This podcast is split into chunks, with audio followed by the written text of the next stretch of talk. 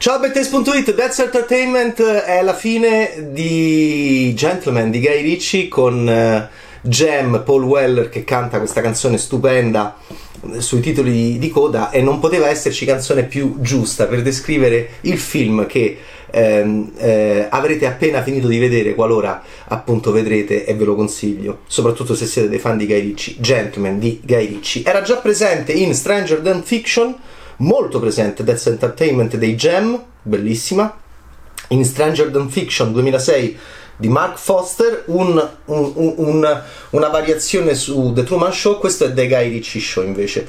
E That's Entertainment è l'intrattenimento gangsteristico chiacchierone, sì, vi piacciono i gangster col panciotto, ehm, non panciuti ma col panciotto, vi piacciono i gangster con eh, il maglione di cashmere a collo alto, vi piacciono i gangster... Eh, nerboruti elegantoni londinesi, vi piacciono i gangster eh, così che rispetto a quelli di Los Angeles di Tarantino, che è il suo maestro, eh, sono appunto più anche abbottonati, sono anche più in tweed, sono anche più English. Allora, Gentleman è molto interessante perché è un ritorno di Guy Ritchie alle atmosfere di Snatch, che è diventata una serie televisiva, e, e, anche questa diventerà una serie televisiva. Di cosa stiamo parlando? Stiamo parlando di Matthew McConaughey, che è Mickey.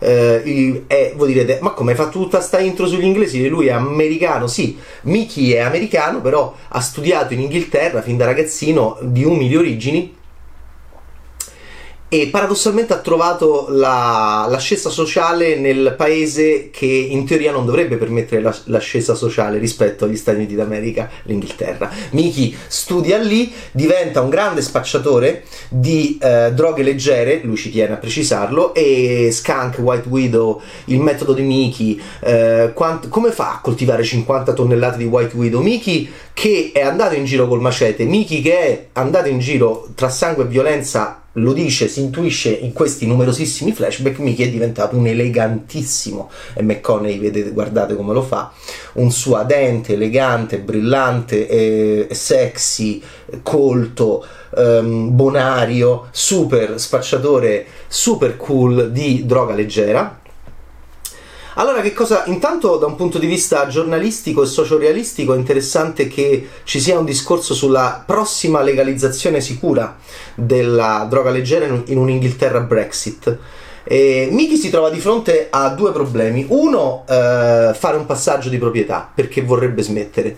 E due, non ha stretto la mano ai ai ai a un editore che si è offeso perché a un party non gli ha stretto la mano. È un'Inghilterra sicuramente molto meno classista di quello che un vecchio eh, inglese potrebbe eh, pensare. È un'Inghilterra sicuramente di scambi, è un'Inghilterra di case, di manieri eh, molto eleganti, dove Guy Ritchie mette anche la passione che noi abbiamo riscoperto negli ultimi anni per i grandi manieri inglesi e le grandi maniere inglesi. Da The Crown a Downton Abbey, posti in cui eravamo da un punto di vista di retaggio, posti in cui vorremmo essere per scappare dal caos della contemporaneità e rifugiarci in qualcosa di antico che fa parte, ripeto, del nostro retaggio, della nostra memoria eh, europea.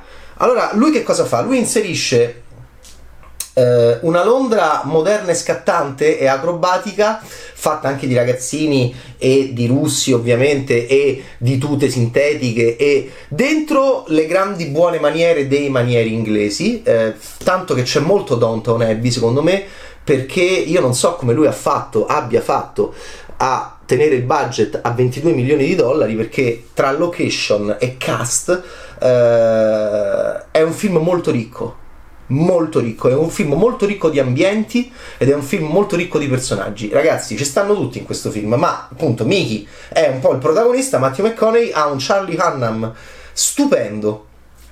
Ehm, suo ehm, suo eh, soldato suo sergente, suo vice quasi, tenerissimo, lealissimo, forse vedrete fino alla fine perché c'è tensione. E il film procede anche con flashback con una, un lungo dialogo tra Charlie Hunnam, che è il vice di Mickey, di Mickey, con Hugh Grant, che è un detective privato. E, e, loro in questa lunghissima conversazione serale ricordano tante storie e che, che Guy Ritchie mette davanti ai nostri occhi. Quindi c'è il metodo sempre del, del, flashback del racconto. Il film, ripeto, se siete vecchietti e vi ricordate nel 2000 il suo secondo lungometraggio, che grande successo che ebbe, lui aveva portato ragazzi, qua stiamo parlando di un signore che portò Hollywood eh, negli Stati Uniti, in Inghilterra, portò anche Madonna in Inghilterra. E, e, dopo Lock and Stock fece Snatch che magari non ci ricordiamo bene la trama ma era divertentissimo ma ci ricordiamo sicuramente quanto era bello e quanto era cinema. Brad Pitt che sembrava dovesse perdere in un incontro di pugilato clandestino e in realtà e, e quanto era bello e quanto era cinema Brad Pitt. Che grande ruolo eh, nel 2000, ma non se lo filava nessuno, ancora non era il tempo di dargli l'Oscar. E Brad Pitt, eh, gitano, zingaro, addominali scolpiti, ma anche questa sua grande passione che mise anche in una vita al massimo di Tony Scott nell'interpretare un po' lo stonato, lo stoner. Ci stanno gli stoner anche qua? Beh, ragazzi, si parla di droga, si parla di droghe eh, Miki rivendica una um, supremazia morale eh, della droga leggera nei confronti della droga pesante, si scontrerà anche con l'Asia, rappresentata da Harry Golding. Ragazzi, ci stanno tutti in questo film. Ci sta Matthew McConaughey, Charlie Hunnam, stupendo, Michelle Dockery, la moglie di Matthew McConaughey, guardate che bel rapporto che c'è tra loro due. Jeremy Strong, stupendo. un, un, un, un uomo eh, con cui Mickey fa la compravendita e mm, attenzione che potrebbe essere pericoloso. Hugh Grant con gli occhiali col filtro giallo, sempre appunto questi look inglesi. Eddie Marsan, vabbè, che era buono tanti anni fa e poi è diventato cattivo improvvisamente in tanti film. Eddie Marsan, stupendo, è lui quello che si arrabbia, è lui l'editore di un, di un giornalaccio scandalistico che si arrabbia quando Mickey non gli stringe la mano occhio a non stringere le mani, occhio a trattare male le persone. Carlitos Way, Iron Man 3.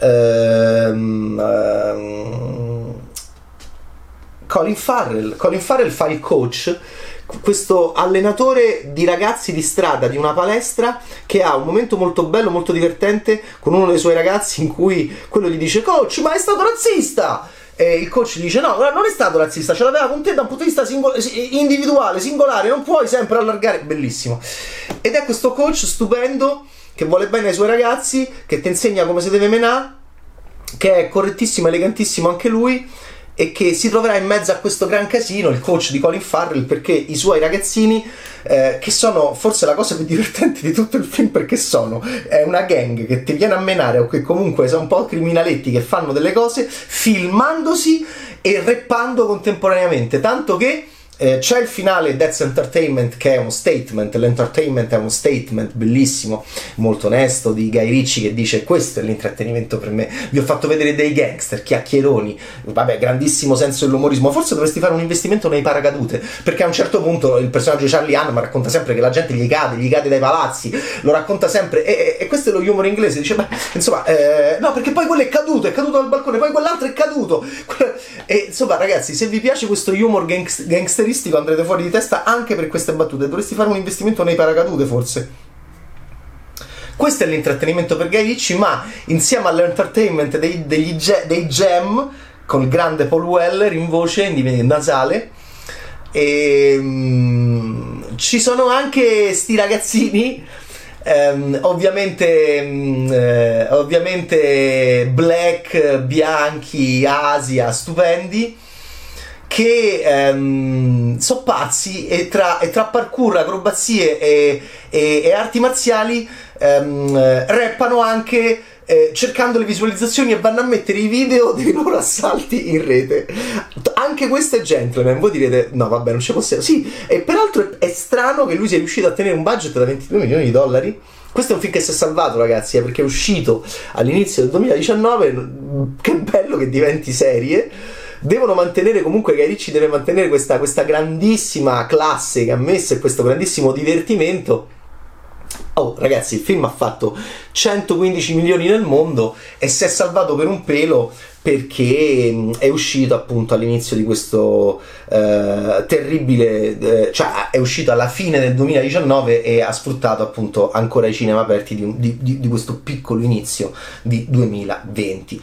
Eh, grandissimo cast, grandissimi manieri, grandissime buone maniere, grande humor, violenza sì, però appunto molto a ridere e guardate che belli che sono i costumi, pure gli abbigliamenti.